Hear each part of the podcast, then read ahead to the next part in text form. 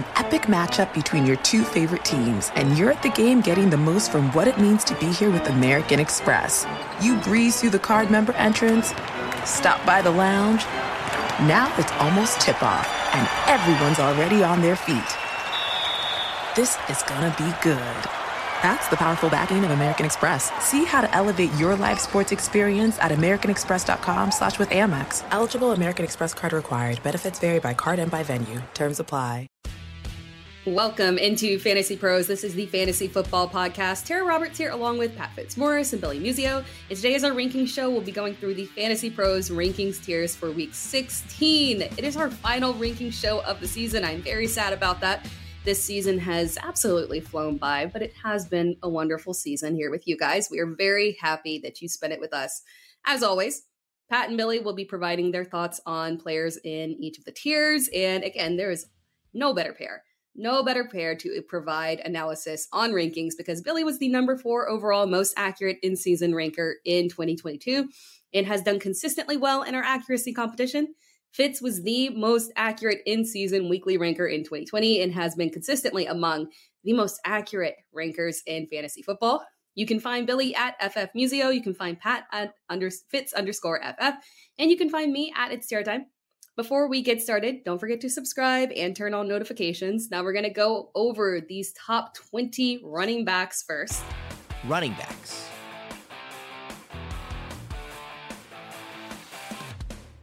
Our consensus rankings can be found at fantasypros.com slash rankings. You can find the tiers there as well. Now, looking at these top 20 rankings here, these top 20 players, Pat, I'll start off with you. Who really stands out for you here? Oh boy, Derrick Henry still in RB1 range. Let's see, this was after a week in which he had 20 touches, net 10 yards from scrimmage.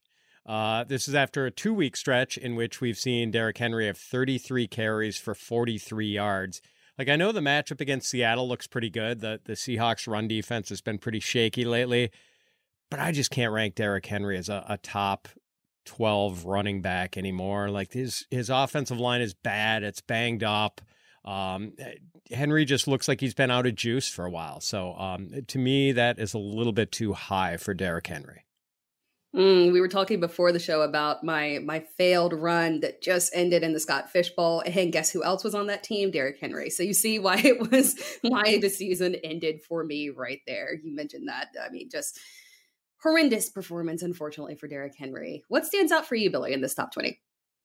Yeah, it's nice to start seeing James Cook inside the top five here. Ever since Joe Brady took over the play calling here, uh, James Cook has actually averaged about 21 fantasy points per game and a little over 140 yards per game, slightly over 24 PPR points a game as well. Prior to that, you know, in the 10 games before Joe Brady took over, he was only averaging about 14 touches a game and just under 85 yards a game. And so, uh, a lot different of a look of an offense here with the, them actually using James Cook. Gets a Los Angeles Chargers uh, defense this year, say a lack thereof, that allows the fifth most fantasy points to the running back position.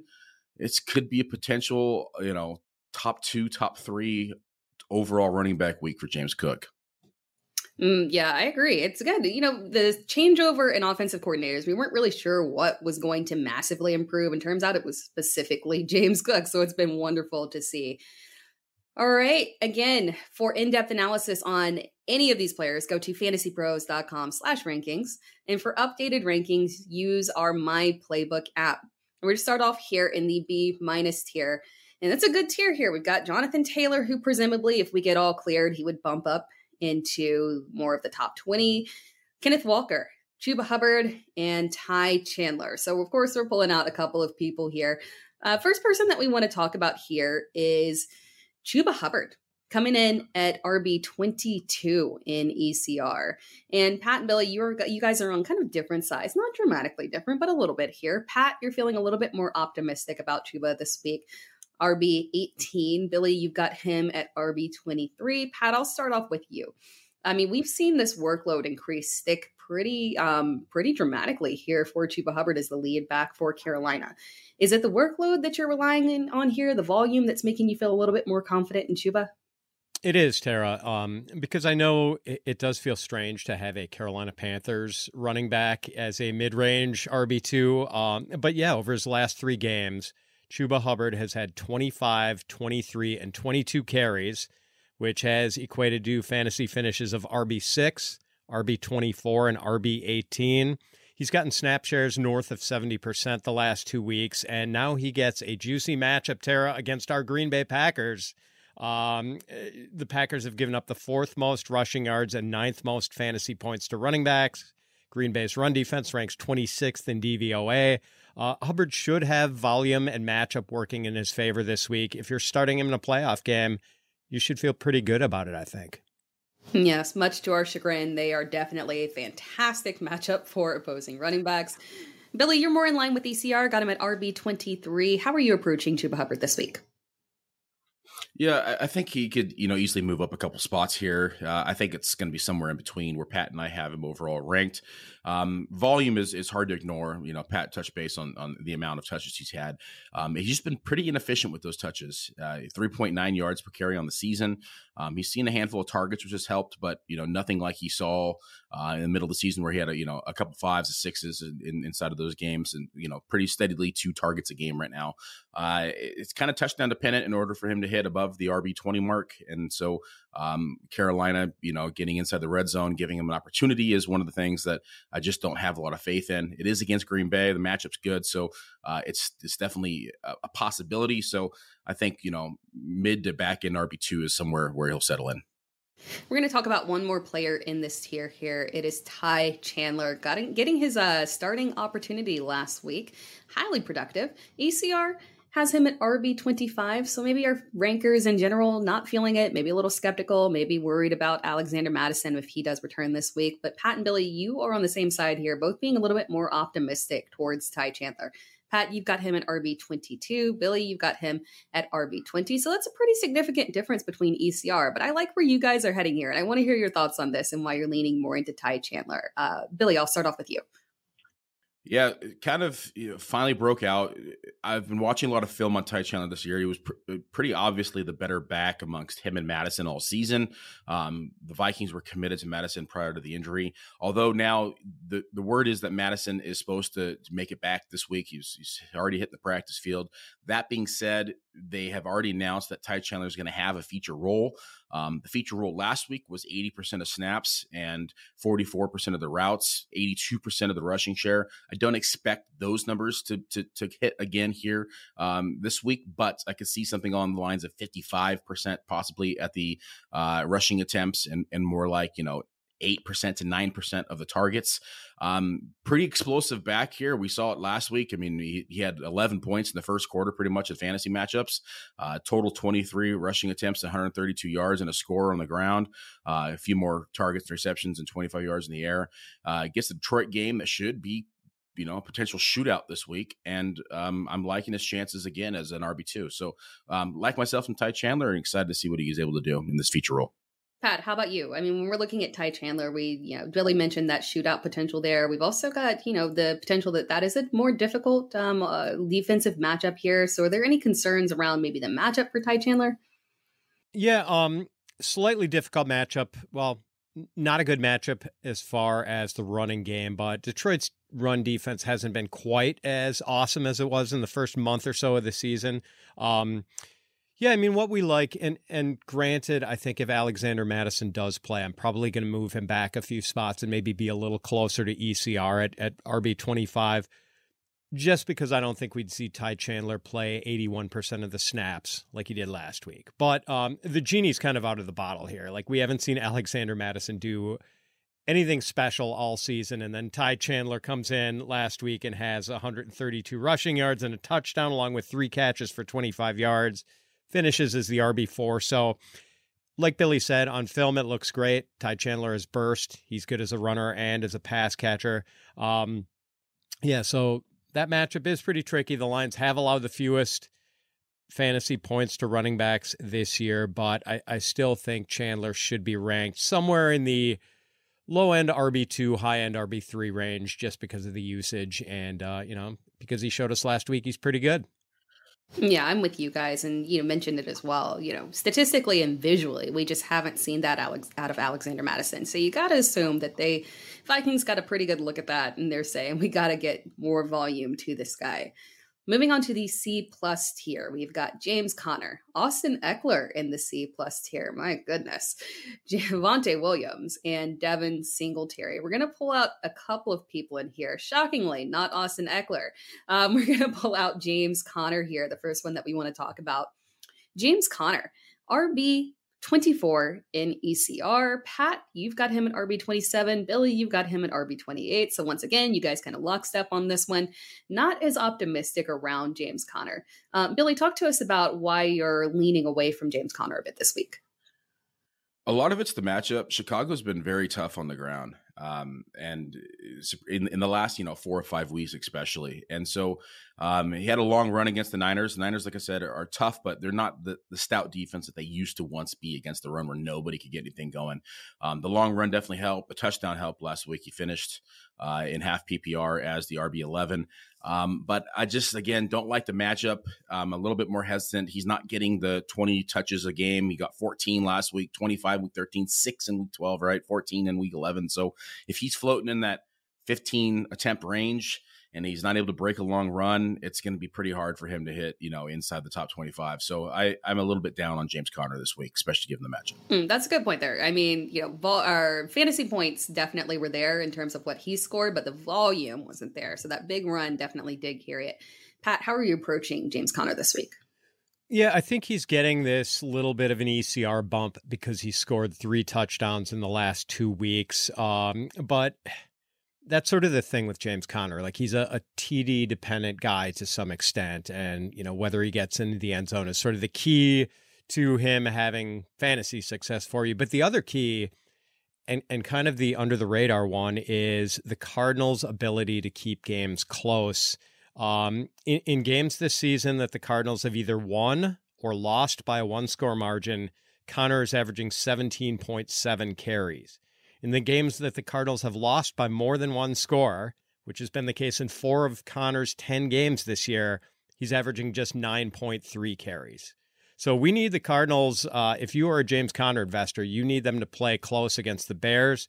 And, you know, the, they're only like a four point favorite in Chicago this week. So maybe there's a good chance that happens. But, um, you know, again, as Billy mentioned, the matchup isn't great. The Bears' run defense ranks third in DVOA, and uh, they're giving up just 66.2 rushing yards per game and 3.6 yards per carry to running backs. And and plus, Conner's just a, a zero as a pass catcher. Um, seven games James Conner's played since week four, 10 catches, 13 yards. That's 1.3 yards per catch for those of you scoring at home. That's that's not good. So, um, yeah, I mean, like he's run dependent. He's TD dependent. He is uh, close game dependent. So you need a lot of things to work in your favor for Conner to pay off. Yeah, we talked about that matchup that Ty Chandler has against Detroit and how, you know, maybe Detroit's defense has been leaning towards being a little bit more vulnerable. Chicago is the opposite in there in the way that they have turned around their defense. Moving on to the next player that we want to talk about here, it is Javonte Williams. Javonte Williams is a very interesting one. He's an RB1 theoretically, but there's not often the volume there. We've got involvement from other running backs as well. ECR has him as RB27, so just outside of um, an RB2 range. And then you guys are kind of on opposite ends of this one. Not dramatically, but there's a four ranking difference between the two of you sitting in terms of being on opposite sides of ECR. Pat, you've got Javonte at RB29. Billy, you've got him at RB25. Pat, I'll start off with you. What is what's making you lean a little bit away from Javonte Williams this week? Here's kind of a weird stat on Javonte Williams. The last time he averaged four yards or better per carry in a game was October 22nd. Um, so that since week eight, hasn't averaged four yards per carry in any game, has averaged 3.4 yards per carry. He scored three touchdowns this year with only one touchdown run. Um, it, it's not like he's been terrible from a fantasy perspective, despite the inefficiency. He's RB 24 in that stretch where he has averaged 3.4 yards per carry. But the matchup this week is absolutely terrible. The Patriots, they're awful this year, but the one thing they do really well is stop the run. They rank number one in DVOA against the run. They're giving up just 3.3 yards per carry to running backs. Um, Javonte usually does chip in something as a pass catcher. Like he's had at least two receptions in each of his last eight games. But I think he's going to need to do a lot as a pass catcher in order for him to pay off fantasy managers this week. I agree. And it makes it difficult for him to pay off as a pass catcher when you've got Samaje Perine working in there. And often he gets a large chunk of that receiving work as well. Billy, you're a little bit more in on Javonte this week. Um, talk to us about why we should lean into Javonte.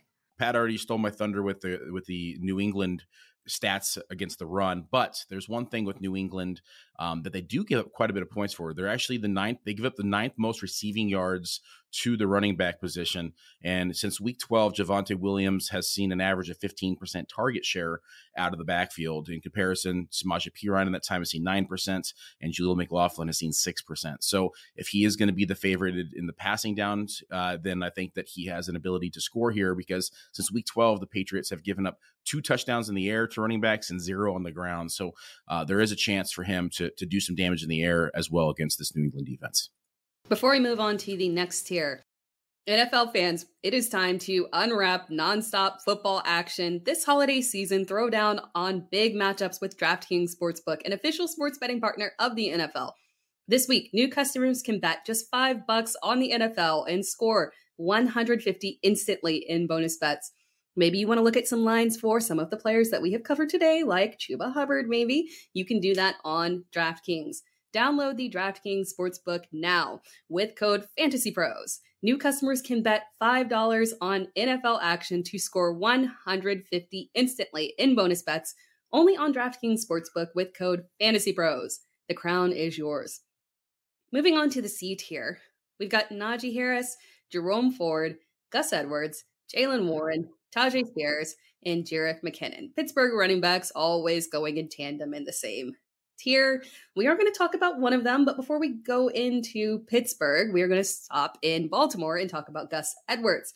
Gus Edwards getting a unfortunate pot- potential uptick in volume here with Keaton Mitchell out for the season.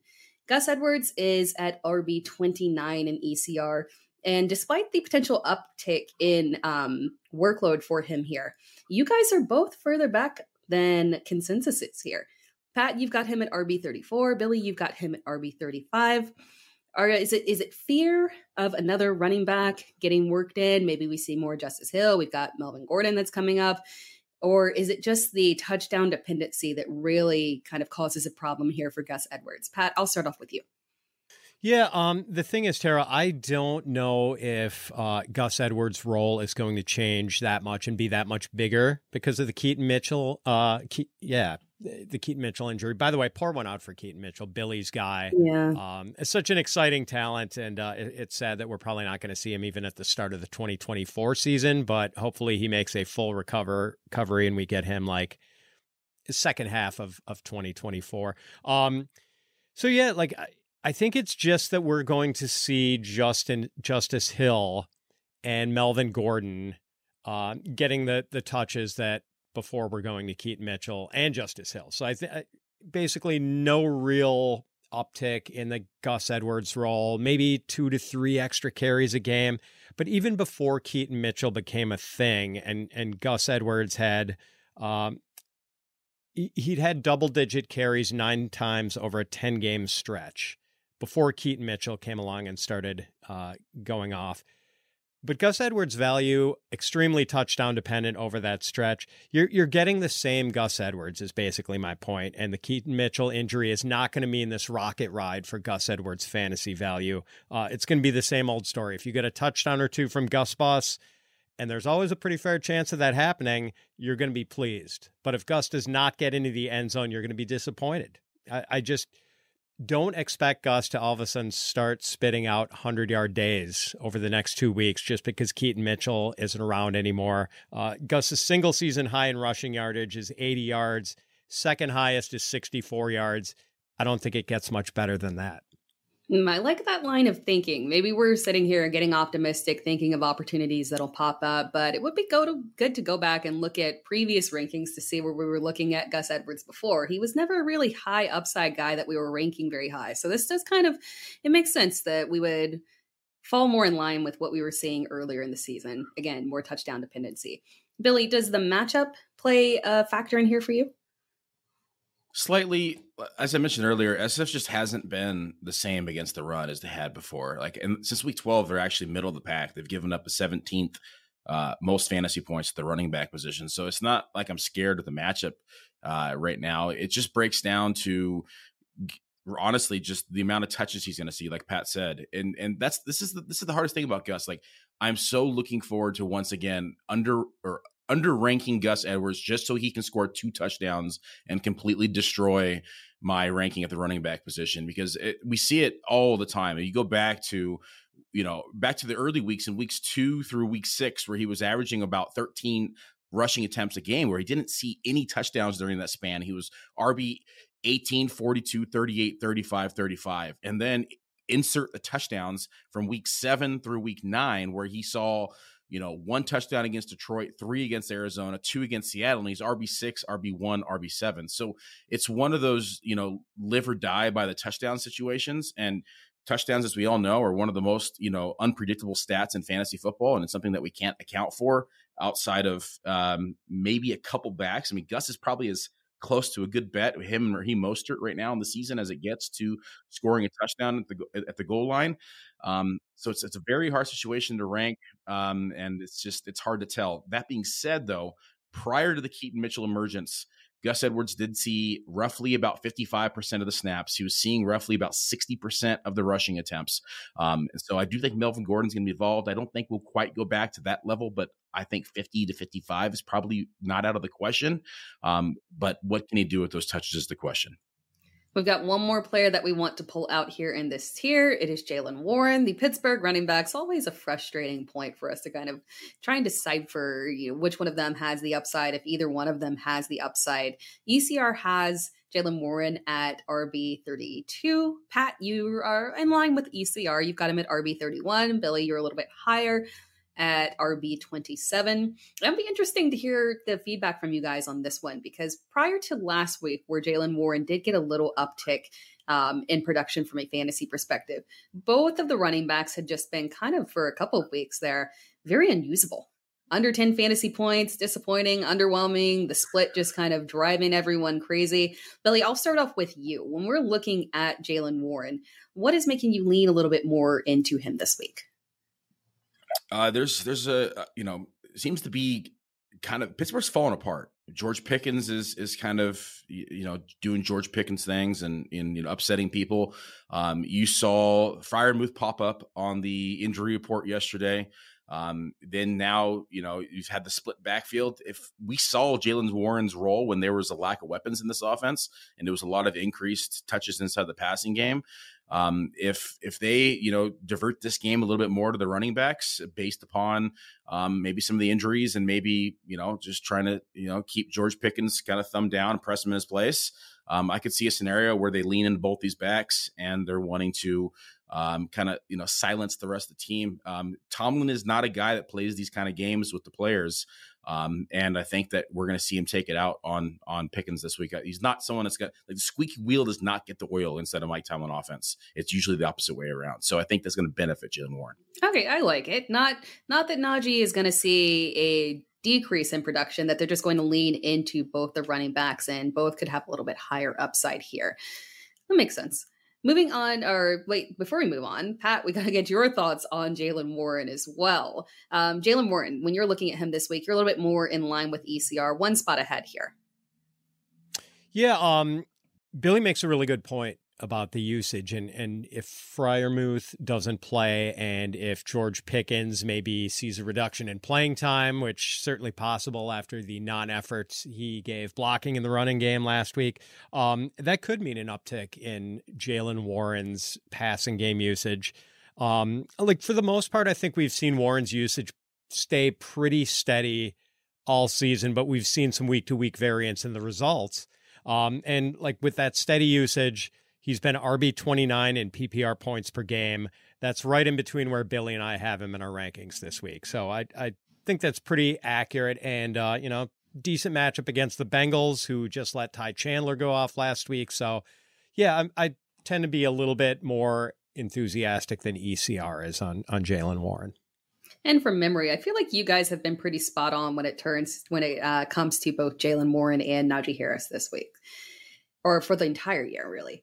Uh, moving on to the next tier here, we've got the C minus tier. D'Onta Foreman, Chase Brown creeping up here. Good to see. Zamir White, Antonio Gibson, and Josh Jacobs.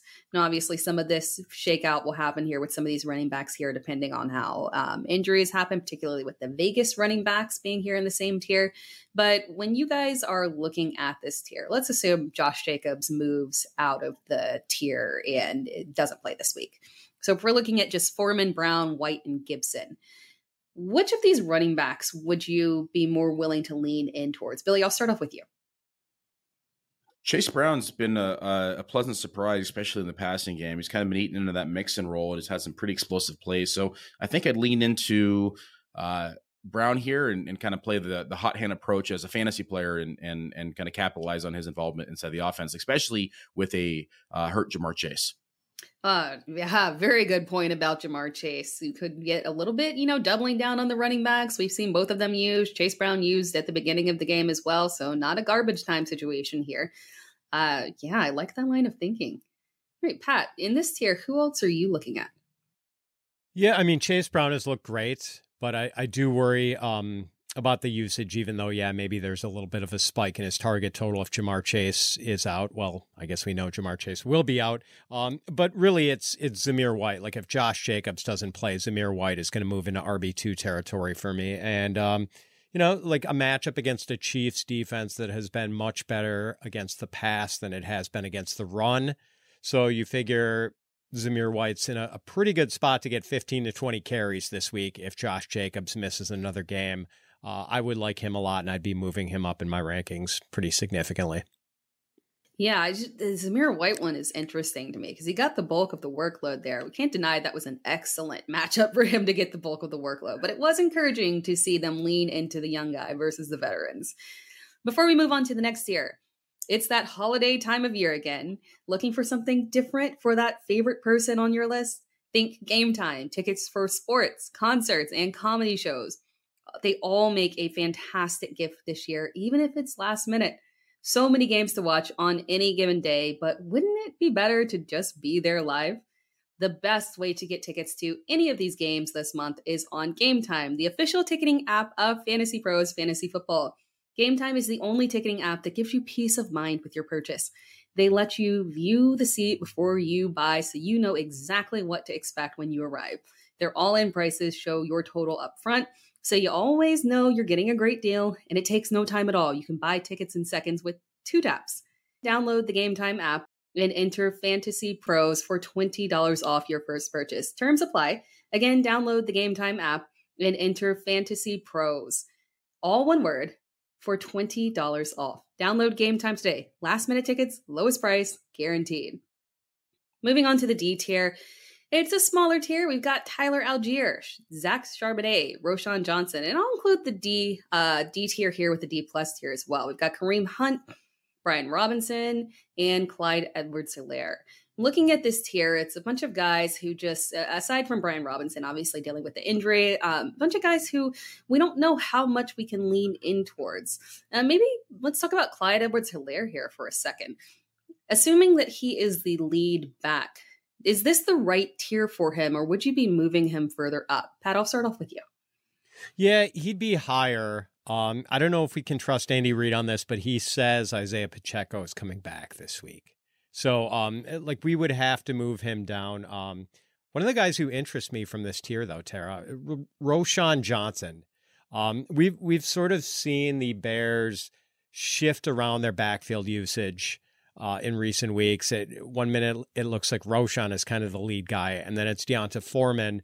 Um, I think they're probably going to use all three of Foreman, Roschon, and Khalil Herbert this week, but maybe you can use all three and still get one or two of those guys to pay off uh, from a fantasy perspective against the Arizona Cardinals in a very favorable home matchup. Oh, these Chicago running backs. I feel like we've been yanked back and forth. But Billy, you you were the one that last week or prior weeks was saying that they could be leaning into Roschon um, as they close out the season, just to kind of see what he's got since he is the youngest of the backs and they need to explore more in terms of his capabilities. Um, from this tier, these two tiers here, who are you looking at? Yeah, it's Roschon Johnson. I, I, still think we're going to continue to see more of him in this backfield, and he's just, quite frankly, the most talented back of of the group, and as well as the best uh, pass blocker as well. So I think he's going to continue to see that role kind of develop and and and continue throughout the rest of the season for the final weeks. Eighteen percent target share last week. He saw fifty three percent of the snaps.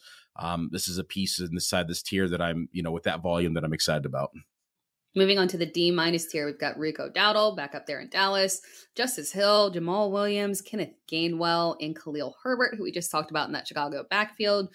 Looking at this tier, there it's an interesting tier because they're obviously all guys with backup roles and potential low volume plays, but every now and then we do see them kind of creeping up there in terms of getting heavier amount of carries. Um, Billy, in this tier, is there anyone that you could potentially see yourself pulling out with some upside?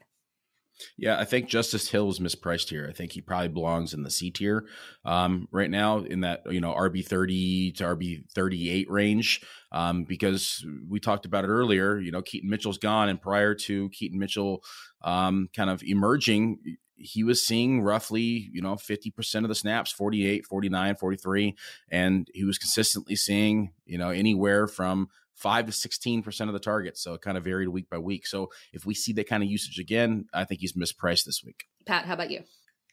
I agree with Billy on Justice Hill. Um, we saw Justice Hill have some spike weeks early in the season when it was just him and Gus Edwards and there was no Keaton Mitchell. So that that could conceivably happen again. I don't love the matchup against the 49ers, but as Billy pointed out last week, the 49ers run defense isn't this um, just skull and crossbones matchup that it used to be. We're going to move on to the next segment here, the Who Would You Rather segment. And this first one is interesting here Ezekiel Elliott versus the Broncos.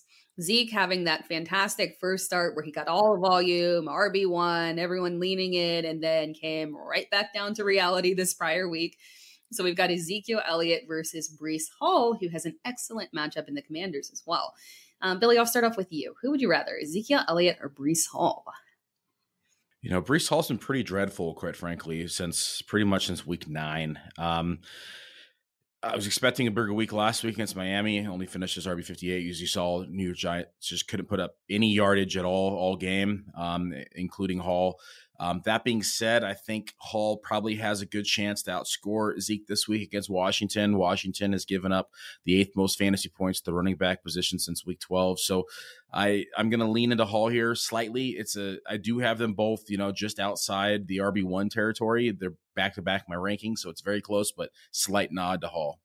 Yeah, that was a weird game last week. Usually, at the very least, you can rely on receiving volume, but he got absolutely nothing. Very disappointing to fantasy managers. Pat, who would you rather? Oh, I hate to go against Billy here, but I got to go with Zeke. And it, it, seems like a certainty that Rhamondre Stevenson isn't going to be back this week. Uh, Bill Belichick was non committal when asked if Rhamondre would be back at all this season. And if he's not sure Rhamondre is going to be back by week 18, seems pretty unlikely he's back in week 16. So, um, in the first game after the Stevenson injury, Zeke had 22 carries for 68 yards against the Steelers and seven catches for 72 yards and a touchdown. That was good for 27 fantasy points and an RB1 finish for the week. Last week against a good Chiefs defense, well, their run defense isn't so great, but um, Zeke had 11 carries for 25 yards, five catches for 21 yards, RB 27, not as good. Um, so the turbocharged usage that Zeke got in the passing game two weeks ago, I think that was largely the result of Demario Douglas and DeVante Parker being out for the Patriots that week. Um, but this week, Zeke might be able to get it done just on the ground because he's got a really good matchup against a Denver run defense that has given up a league high 1,808 yards to running backs. Uh, they've allowed 104 more rushing yards than the next worst team, the Cardinals, who have allowed uh, what 1,704. So I have Zeke ranked running back 14. I'm well above consensus on him. I just Billy mentioned it with Breece Hall, just not getting it done on the ground. Like the Jets are terrible on offense, and it is dragging Breece Hall down. He has not had more than 50 rushing yards in a game since week five. I just can't stay on the Breece Hall bandwagon. So you're saying there's a chance, Pat? oh man, I'm sorry, Billy. I'm with Pat on this one. I gotta go with, with Zeke. Yeah, yeah. I hopefully we see an increase in touches, but at the very least, I do think he has a better chance to produce the better fantasy value than Breece Hall. Unfortunately, although that matchup is so juicy, you want to lean into it, but it's just so tough to trust the Jets. This next Who Would You Rather, very intriguing here. We've got Austin Ekeler versus the Bills. Not an ideal matchup, and obviously no Justin Herbert there or Kenneth Walker versus the Titans, another matchup that is definitely not ideal. But last week, Kenneth Walker kind of came to life. Very strong performance, looked excellent against what should have been a difficult matchup as well. So, where are we leaning in, guys? I'm curious to know what your thoughts are. Pat, I'll start off with you. It's Walker for me, Tera. And you said it. He balled out last week against the Eagles. 19 carries for 86 yards and a touchdown. Um, still sharing work with Zach Charbonnet. Walker played 34 snaps last week. Charbonnet played 27. And as you mentioned, the matchup against the Titans this week is not ideal, but Walker is just a really, really good player. And um, we don't really know if if Austin Ekeler is still a really good player. I mean, we we long assumed that he was, um, but maybe he's been playing hurt all year. He had that high ankle sprain early in the season, and uh, since coming back from that injury in Week Five, Ekeler's been RB18 in PPR scoring, and he's averaged just 38.9 rushing yards a game and 3.1 yards per carry since coming back from the ankle injury. So, um, plus the Chargers basically put Austin Ekeler on ice last week when they started getting trucked by the Raiders.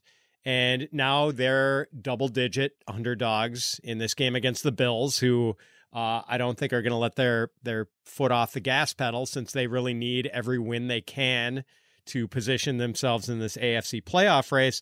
Maybe Ekeler gets another early rest if the Chargers start uh, getting blown out again. So give me Kenneth Walker here.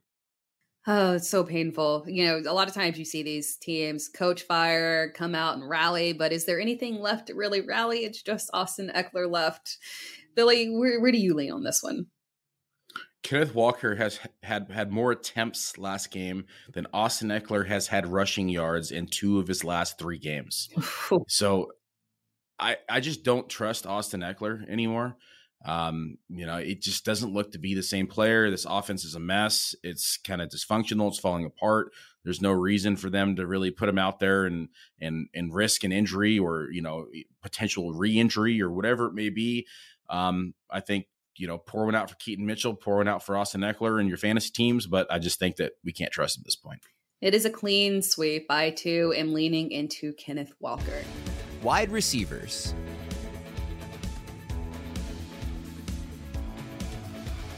Now we're going to look at these top 25 players here.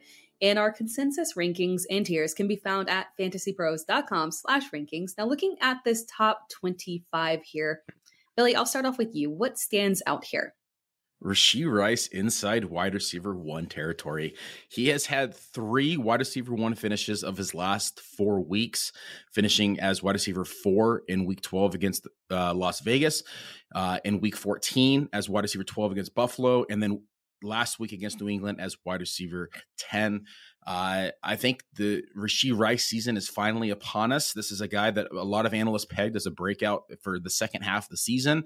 It has come, and he gets Las Vegas again here this week in week 16. Looks like another top top wide receiver finish this week as well. So happy to see Rashee Rice making that push at the end of the season. Pat, what stands out for you here? It, has got to be Rashee Rice. The the same thing, and I I hate to uh, piggyback on Billy here, but like I was thinking about this. Well, first of all, Rashee Rice has averaged like I believe eight catches a game over that four game stretch where he has just been smashing.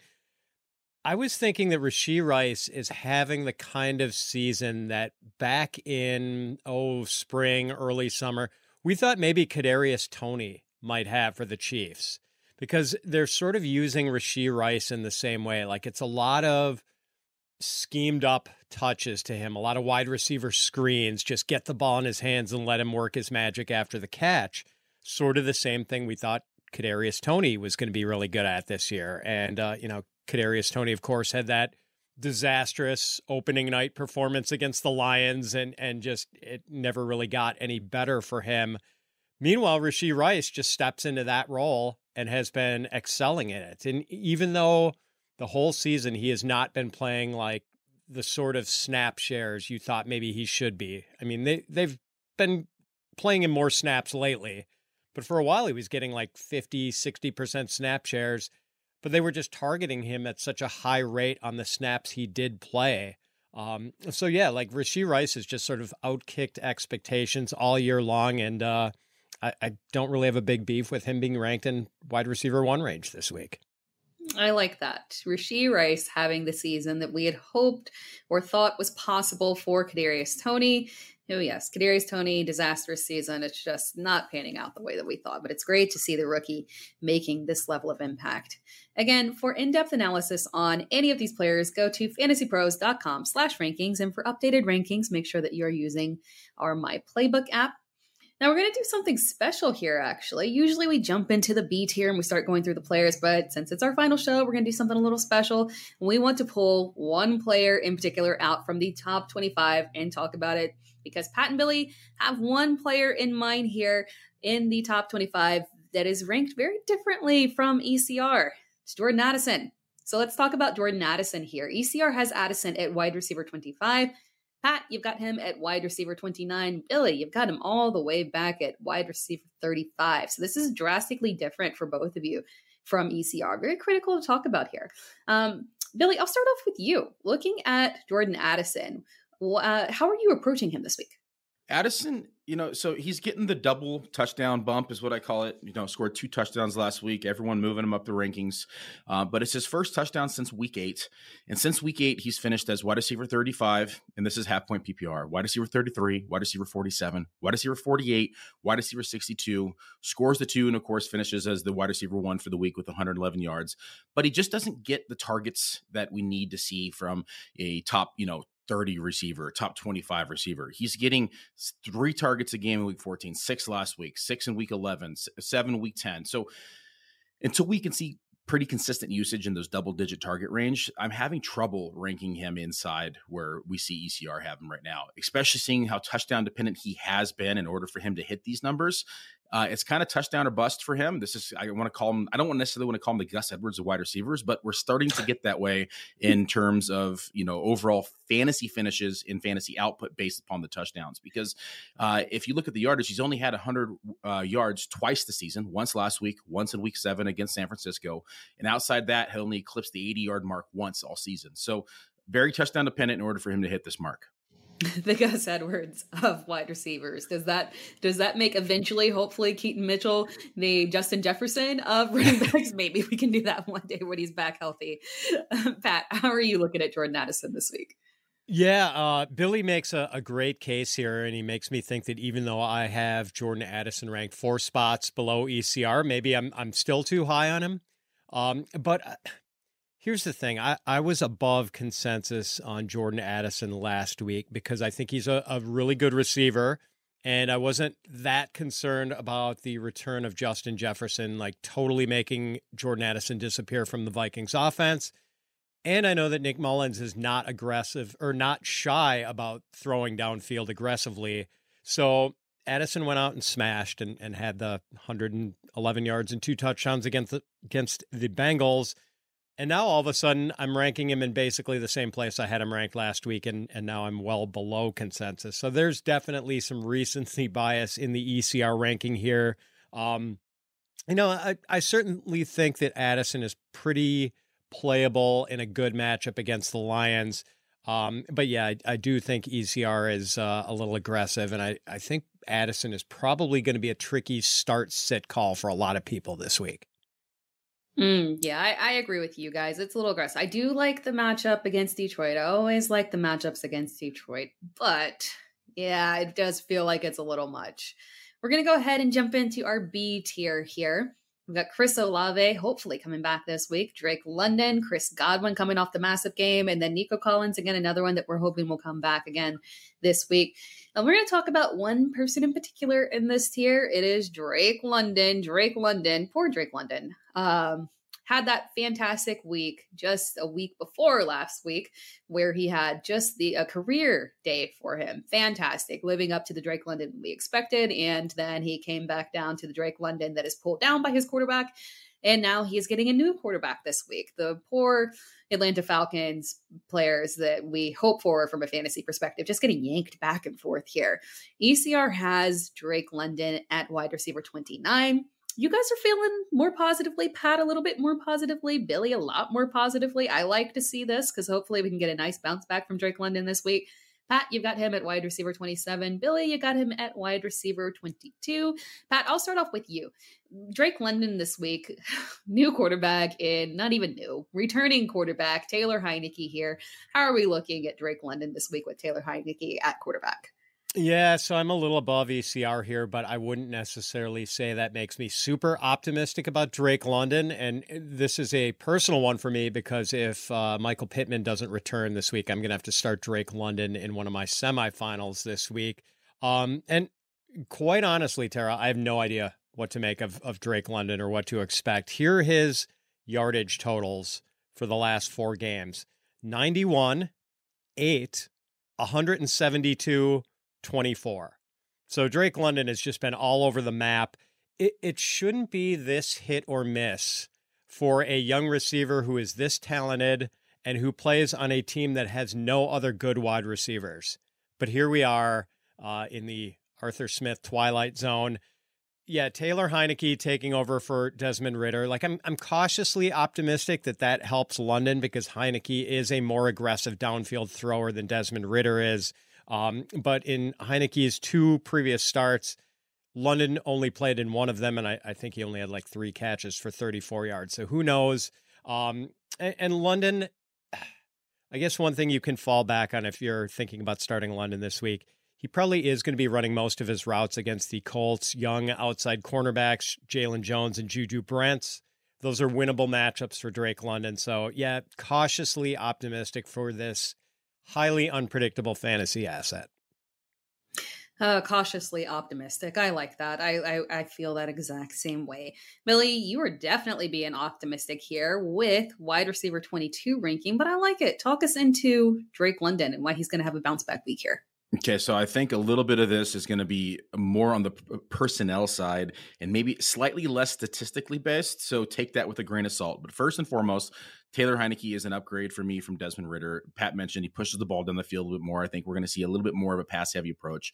But back to the personnel side, Arthur Blank made some comments this week about Arthur Smith that may indicate that Arthur Smith may not be back next year. So, that being said, I think that we might see Arthur Smith take a little bit more chances when it comes to the play calling, when it comes to uh, how they're going to move the ball down the field. That's why we're seeing a change at quarterback. His job may be on the line.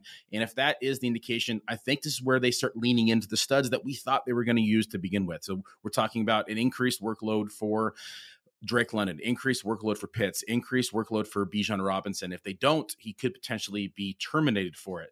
That being said, this is one of the most easiest route to, or the most easiest target trees to kind of decipher inside of fantasy at the wide receiver position. And we have seen Drake London see consistently above 24% of the target share. So all these changes combined together, I'm feeling optimistic about Drake London. Yeah, I don't know if anyone saw, I, am sure you guys did, and to our listeners out there, if you didn't see Arthur Smith's press conference where he was kind of talking there about expectations rest of the season, it was a drastically different Arthur Smith than we have seen in press conferences than uh, earlier in the season. So, yeah, I, I agree, Billy. I think he was definitely put on notice in terms of expectations, and we will see kind of a change in philosophy here because he knows that he cannot keep pushing the same concepts and simply survive. It's not going to happen here. Moving on to the B minus tier, we've got Tyler Lockett, Diontae Johnson, and Jakobi Meyers. We're going to talk about Diontae Johnson here. Diontae Johnson, very interesting because he has been, you know, improving a little bit. I mean, it hasn't been drastic, but of the Steelers wide receivers, he has definitely been the most consistent. ECR has him around wide at wide receiver 32. You guys are a little bit further back, not drastically, but a little bit further back on Diontae Johnson, wide receiver 34, wide receiver 35. I think we kind of talked about this a little bit during the uh, running back portion of the show. So I can guess. I think I can guess the justification here from you guys in terms of moving it back. That it's not Diontae. It is unfortunately the Steelers as a whole, their quarterback situation, the team just in the downward spiral here. Um, Billy, I'll start off with you. Um, what makes you a little bit a little bit further back than consensus on Diontae Johnson this week. Yep, you you touched base on it. It's just the dysfunction of the offense and team. We're literally seeing players quit like mid game. We saw Pickens not do a block. We saw Diontae Johnson a few weeks ago just stand on the sidelines and not do anything. He didn't even like hardly move. And so when we see this type of play from players, they're checked out mentally, they're checked out physically. They don't want to risk injury because they don't want to you know put uh, uh their all into it that worries me from a fantasy perspective because we're going to see that translate to how they are going to be running routes, how they're going to be finishing plays, how they're going to how much effort they're going to put in for yards after the catch. So all these things come into mind for me when I'm doing these rankings, and I, I know it's it's not your your typical analytics, but it needs to be considered when we're doing rankings. Yeah, not typical analytics, but it is a really, really critical point there in terms of how this team is functioning and the way that it affects those wide receivers.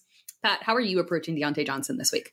Yeah, um, good point about the uh, team morale and just the overall nosedive that the Pittsburgh Steelers have taken lately. Um, but like, there's also a usage thing at play. Um, it, it's funny we generally perceive Diontae Johnson as this this high volume receiver who gets a lot of targets and a lot of catches, but never scores touchdowns. Um, well, over his last seven games, Diontae Johnson is averaging just 6.7 targets a game and 46.4 receiving yards, but he scored three touchdowns in his last three games. He's he's had a touchdown catch in three straight, which you know so rare for a guy who is notorious for not getting into the end zone. Uh, go figure. But I will add one note of optimism since you guys paint kind of a bleak picture of the Steelers going forward. Uh, Mason Rudolph has not started a game for the Steelers at quarterback since week 10 of 2021. And in that game, Diontae Johnson had a team high 13 targets and finished with seven catches for 83 yards. So maybe there is hope for Diontae uh, being an alpha receiver this week. Moving on to the C plus tier. We've got Jayden Reed, Terry McLaurin, Brandin Cooks, Adam Thielen, Josh Downs, Noah Brown, and Jackson Smith-Njigba. This is a very usable tier here, aside from a couple guys that are maybe a little bit shaky in terms of reliability. But I think there's some interesting players that you can pull here. Uh, Pat, I'll start off with you. Which player in this tier do you ultimately think is the most reliable and which has the most upside? For upside, let's say Josh Downs, um, especially if Michael Pittman doesn't play this week. Like that could be a potentially interesting one. Um, you know, upside, like I'm always intrigued by the talent level of Jackson Smith-Njigba, and I, I like the matchup a lot this week. Um, you know, one one guy. Yeah, one guy it's not going to be for me though is Noah Brown. Like I, I think yeah. he does not belong on this tier just because CJ Stroud isn't going to play. That's a good point. I was I although I was much further down on him last week because I just didn't think that he would mesh well um, with uh, Case Keenum and the skill set there. It did but work, yeah. It did work out a little bit better than I expected. Billy, for you, who are you looking at this in this tier? The, who you could potentially pull from here? Jayden Reed. Death taxes and Jayden Reed touchdowns is what we can expect inside. Uh, he's clearly been the the favorite in the passing game for Jordan Love, um, and I think that he's going to continue to do so as long as that that uh, toe injury doesn't bother him. But uh, wide receiver eight in week 14, wide receiver 19 in week 15, um, he's hot, and I think it's going to continue here against Carolina. Oh yeah, that'll be interesting because Carolina has been such um, a strong matchup against opposing wide receivers, but Jayden Reed has been incredibly reliable, and he's also able to produce those touchdowns on the ground as well. So there's a couple of avenues I can see him being reliable where people might tilt away from him in this matchup. So I'm with you on that one too. Moving on to the seed tier, we've got Odell Beckham Jr. Josh Palmer coming back last week to the big day. Curtis Samuel, George Pickens, who we've talked about here, Jerry Jeudy, Demario Douglas, Gabe Davis, Rashid Shaheed, and Romeo Doubs, another Packers player. But we have one person in particular that we're going to pull out here. And I am very excited, oddly enough, to talk about this one. I know that seems weird once I say the name. You guys will be like, you're, you're excited to talk about him. I am because Pat and Billy are on completely opposite sides on this one. And I like it because I too am leaning one particular way. I'm not going to reveal it. Although maybe if you watch um, some waiver shows, you might know which way I feel about this one. But ECR has Curtis Samuel at wide receiver 42. Pat, you're a little bit lower on him. You got him at wide receiver 47. And Billy, you're in on Curtis Samuel more than ECR. You got him at wide receiver 36. Um, we'll start off with the with the dissenting opinion here. We will start off with Pat. Talk us out of Curtis Samuel. Yeah, I hate the matchup against the Jets, who are allowing far and away the fewest fantasy points per game to wide receivers. I, know the Jets are not quite as good against slot receivers as they are against perimeter receivers, but um, I, I just don't want to be invested in this Washington offense right now. Um, they made a change at quarterback last week, although now they're going back to Sam Howell, but they briefly benched him for Jacoby Brissett last week, and it seemed like Brissett was favoring Terry McLaurin heavily uh, when Brissett played. So if if uh, Sam Howell struggles against the Jets, which is a distinct possibility, and he's once again benched, like I don't know if Brissett and Samuel are going to click the way Howell and uh, Samuel have. But yeah, it was just it was funny in that game. It it didn't seem like the Commanders were uh, playing with a great deal of urgency on offense while they were making a comeback against the Rams. And they were gaining ground on the Rams, but like they're running the ball, they're going kind of slowly. Uh, if, if, you didn't know better, you'd think maybe they were tanking for draft position or something. Uh, so. Mm. Yeah, I'm just uh, like I'm not crazy about the Washington offense this week and just kind of don't want to start any commanders if I don't have to that's a good point. I hear it there. And you know, the Jacoby Brissett thing that's um, interesting as well because I had always thought that maybe it wasn't Sam Howell in terms of how who he was favoring or not favoring within the offense. That maybe it was more Ron Rivera and Eric Bieniemy, but Jacoby Meyers came in there and was aggressive towards Terry McLaurin. So very interesting. Definitely something to watch out for. But Billy, I'm ready for you to talk to us positively about Curtis Samuel. Yeah, matchup's not great, but Pat mentioned they can be beaten in the slot. And Terry McLaurin runs the in the slot about 69% of the time, which is good for uh, the 14th most at the wide receiver position.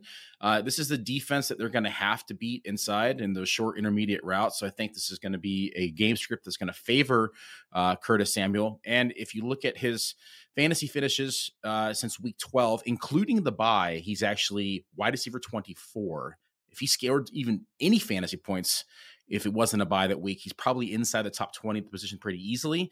And we have seen him since since then as well, week 12, with a 25% target share during the course um, here and is the clear favorite outside of Terry McLaurin, um, where Jahan Dotson is just getting cardio, running around the field um, and drawing coverages. So, um, despite the matchup, I think it is tough, but I think that it's going to be one that's going to favor Curtis Samuel in the passing game. I'm with you, Billy, on this one. I do lean more in towards Curtis Samuel. It's it's strange, but I, in terms of the reliability for the receivers for Washington, I just feel like it's been Curtis Samuel that we can just lean on in there in terms of the guaranteed target share and production. Painful, but true. Moving on to the next segment here, we're going to do another Who Would You Rather segment. Always fun. And this one is going to be super fun because it is, first off, a guy in Tee Higgins that came back to life after feeling like we were just completely done with Tee Higgins, unfortunately, for the year, getting absolutely nothing out of him. And he came back in a big way, taking on the Steelers this week. Tee Higgins or Zay Flowers coming off a very painful game. Personally, painful for me. If I had just had just a little Zay Flowers production, we would have had a different result there in the Scott Fish Bowl, but we're moving on. It's okay. We're going to move on from it. Tee Higgins versus Zay Flowers. Who do you got here? I will start off with you, Pat. Give me Tee Higgins. Uh, with no Ja'Marr Chase, Higgins goes from supporting actor to leading man.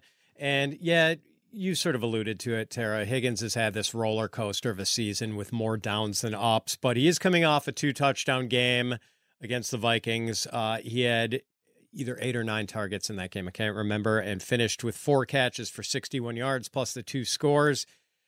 I'm trying to avoid recency bias with Zay Flowers because, uh, Tera, you were not the only one who was burned by that one catch, seven yard performance in a fantasy playoff game uh, and having Zay Flowers in it. So, but it's not entirely recency bias because Flowers has had 25 or fewer receiving yards in four of his last seven games. So it's it's not just a one game thing. There have been other disappearances in the recent past. Lamar Jackson seems to be spreading the ball around. I just think Tee Higgins has a brighter target outlook than Zay Flowers, and I don't really love Zay's matchup against the 49ers either. Mm, yeah, tough matchup, spreading the ball around. Isaiah Likely stepping into that Mark Andrews role fairly well. So there's competition there. Billy, Tee Higgins or Zay Flowers? Yeah, it's also Tee Higgins for me. Um, when you remove Ja'Marr Chase out of the equation, you're opening up about 25 to 30% of the targets on a week to week basis, which is going to consolidate those targets pretty clearly between Tee Higgins and Tyler Boyd. Um, you know, it's like Pat's mentioned. He said this roller coaster season. You know, three finishes inside the top ten uh, at the wide receiver position, three finishes outside wide receiver eighty-two this season, and so I think that he's going to come through though when it matters most. Instead, the fantasy playoffs, as anyone who rosters him is already out though, and uh, they get to watch the fantasy points accumulate here uh, for the remaining couple weeks. Um, seeing that he didn't help them through the season, but it is going to be Tee Higgins for me over Zay Flowers. Billy, when you talked about uh, spreading around those missing Ja'Marr Chase targets, you forgot to mention the seven tight ends the Bengals are now using on a weekly basis. and, and two running backs now. I'll tell you, the way I've been streaming Tanner Hudson in a tight end premium league, it works. Let me tell you, it works. Moving on to the next who would you rather? Jakobi Meyers versus the Chiefs or Jackson Smith-Njigba versus the Titans. Two guys that are not the primary look in their offense, but do have some um, potential upside here. So, Billy, I'll start off with you. Jakobi Meyers or Jackson Smith-Njigba? This is a very close one for me, but I'm going to go with Jakobi Meyers, uh, just because it's it's the number two versus the number three per se, um, and this over under on the week is at 41 and a half, so it could potentially become a shootout. Um, Vegas kind of the Jekyll and Hyde the last couple weeks, one of the lowest scores of the of the season versus you know one of the highest scoring outputs of the season.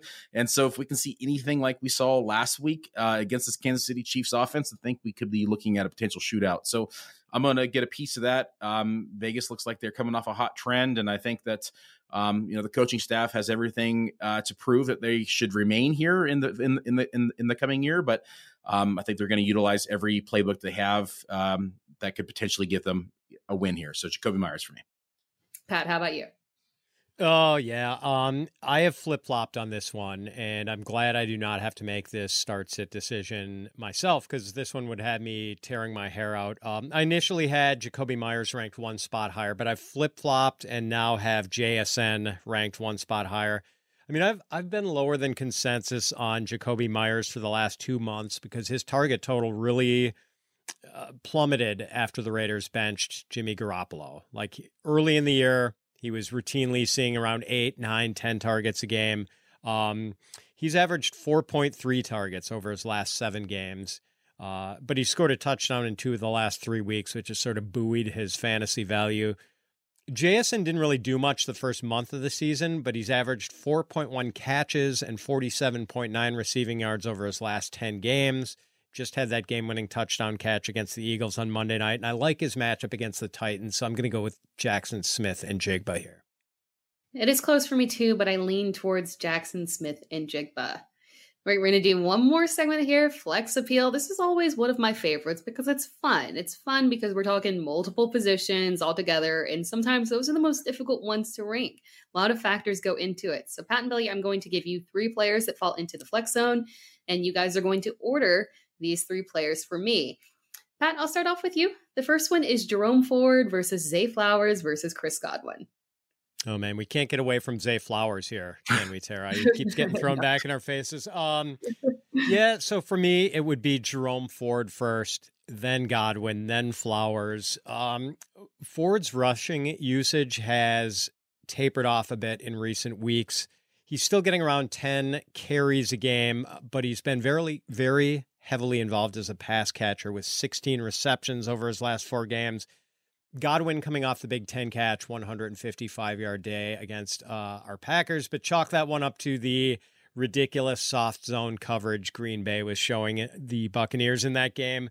It was the first time since October 22nd that Chris Godwin has produced more than 54 receiving yards in a game. So, um, yeah, I expressed my reservations about Zay Flowers earlier and his somewhat volatile fantasy profile, the 25 or fewer receiving yards in four of his last seven games. So, Jerome Ford first, then Godwin, then Flowers. Billy, how about you? I'm nodding in approval. Yes, I uh, I also have it in the same order. Um, I, am always going to favor the running back who's seeing the bulk of the touches here. You know, a full time running back. Uh, 57% of snaps since since week 12. He's seeing uh, over 40% of the rushing opportunities. He's seeing 52% of the routes, 12% of the targets since week 12. And so I, I love the consistency that we get out of Jerome Ford, and he is a big play. So he could potentially take one uh, to the house at any given time. And I do think that it's uh, this is a, against Houston. I think this is actually going to be a better game people are anticipating, and I, I, could see you know Jerome Ford being heavily utilized inside the passing game this week. So um, Godwin has just been a bit more consistent for me over Zay. I got him uh, into the top twenty at the position, the wide receiver position, and I got Zay just outside uh, or just at wide receiver thirty. So a little bit more pessimistic about Zay Flowers. Clean sweep. I agree with you guys. We're doing one more flex appeal here. It is D'Onta Foreman versus George Pickens versus Dallas Goedert. This is an intriguing one. Um, Billy, I'll start off with you. How are you ordering these three? Uh, all two on the bench is what I'd say. I'm, yeah. I'm, I'm, gonna I'm gonna go Dallas Goedert number one, Pickens number two, Foreman number three. Uh, it just breaks down to one. I'm uh, anytime we have a, a, tier like this, I'm gonna follow the better offense, and I know that Philly hasn't been great, but it's still the better offense amongst Houston and uh, as you say, at least without Stroud in Houston, um, and then of course Pittsburgh with their dysfunction right now. So Goedert for me is the clear number one.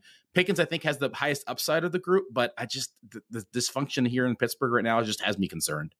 Pat, how about you?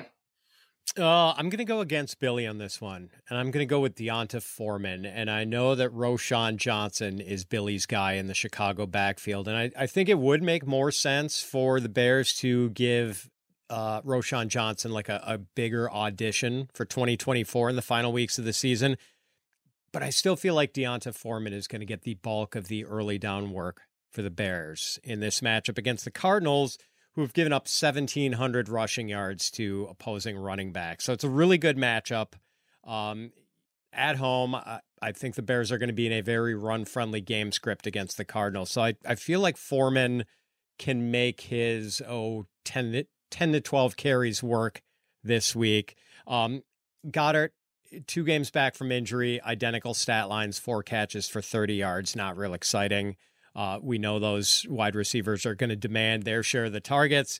And then I, I just have zero interest in playing George Pickens this week. Uh, you know, he's gone seven games without a touchdown and just does not get that many targets with Diontae Johnson around. Oh, I feel you almost you almost convinced me, Pat, but I just I feel terrible turning towards D'Onta Foreman. I think I will at least depend on what I know from Dallas Goedert, then George Pickens, and then D'Onta Foreman. And that wraps things up. By the way, if you have any questions around tough decisions for any of these flex types of questions, a great tool to use is the Who Should I Start tool in my playbook. It will give you a full breakdown of everything that you need to know. And that wraps things up for our ranking show this week. If you have any questions about lineups or anything at all, we are live each and every Thursday on YouTube at 3 p.m. EST taking your questions. And if you want to see more advice from Pat, and I know you do, check out his rankings just go to fantasypros.com slash fits and make sure that you are also checking out Billy's work on Player Profiler. You can find Billy at FF Muzio. You can find Pat at fits underscore FF, and you can find me at It's Time. For Pat Fitzmaurice, for Billy Muzio, I'm Tera Roberts. Thank you for tuning in.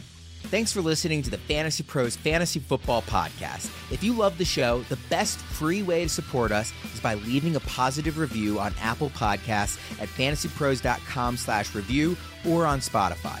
Follow us on X, Instagram, and TikTok at Fantasy Pros, and subscribe to our YouTube channel at youtube.com slash fantasypros.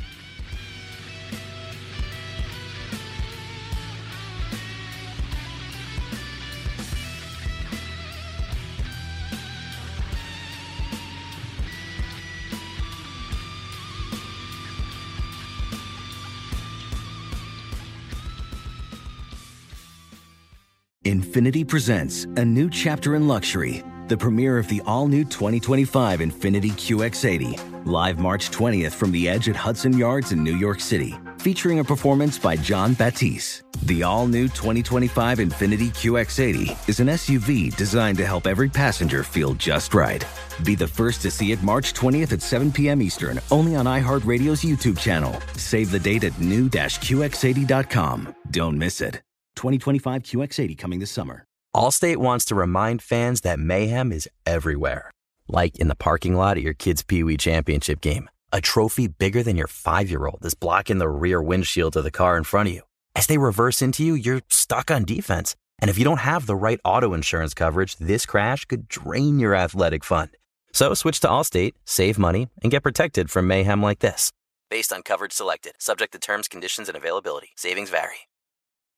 When you're an American Express Platinum card member, don't be surprised if you say things like, Chef, what course are we on? I've, I've lost count. or, Shoot that, shoot that! And even, Checkout's not until 4, so. because the American Express Platinum Card offers access to exclusive reservations at renowned restaurants, elevated experiences at live events, and 4 p.m. late checkout at fine hotels and resorts booked through Amex Travel. That's the powerful backing of American Express. See how to elevate your experiences at americanexpress.com slash with Amex. Terms apply.